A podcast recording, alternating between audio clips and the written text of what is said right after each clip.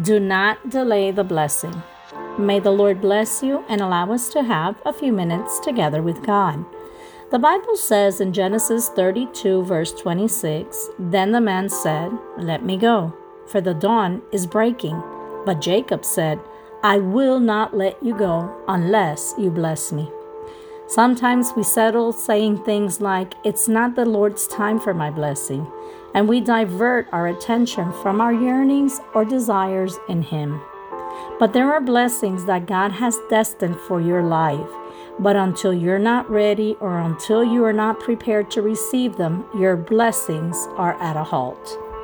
God does not waste any blessings. It is by our choices that we allow them to pass, or we allow them to get lost, or hold them back by being far outside of God's will, or chase our dreams.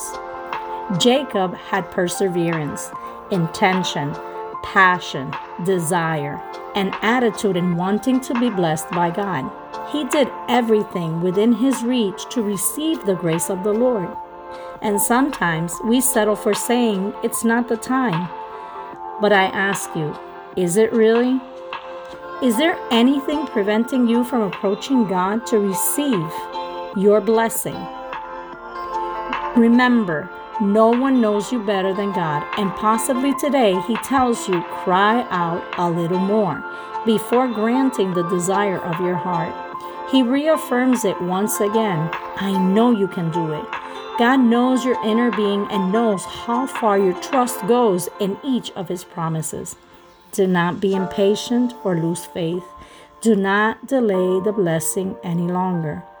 For God will not turn a deaf ear to your cry. He will answer you at the exact, opportune, perfect moment, according to His will, so you can live securely, confidently, and in peace because He will always give you the best.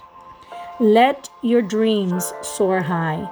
Let the Lord help you achieve them. Do not delay your blessings another day. I'd like to leave you with a promise in Jeremiah 29 11. For I know the thoughts I have towards you, says the Lord, thoughts of peace and not evil, to give you a future and a hope. Have a blessed day, and remember, Despite any circumstances that you may be going through, don't give up. Don't give in. On the contrary, insist, persevere, be determined. Do not stop crying out until God answers and makes your dreams come true. Do not delay the blessing, fight for it.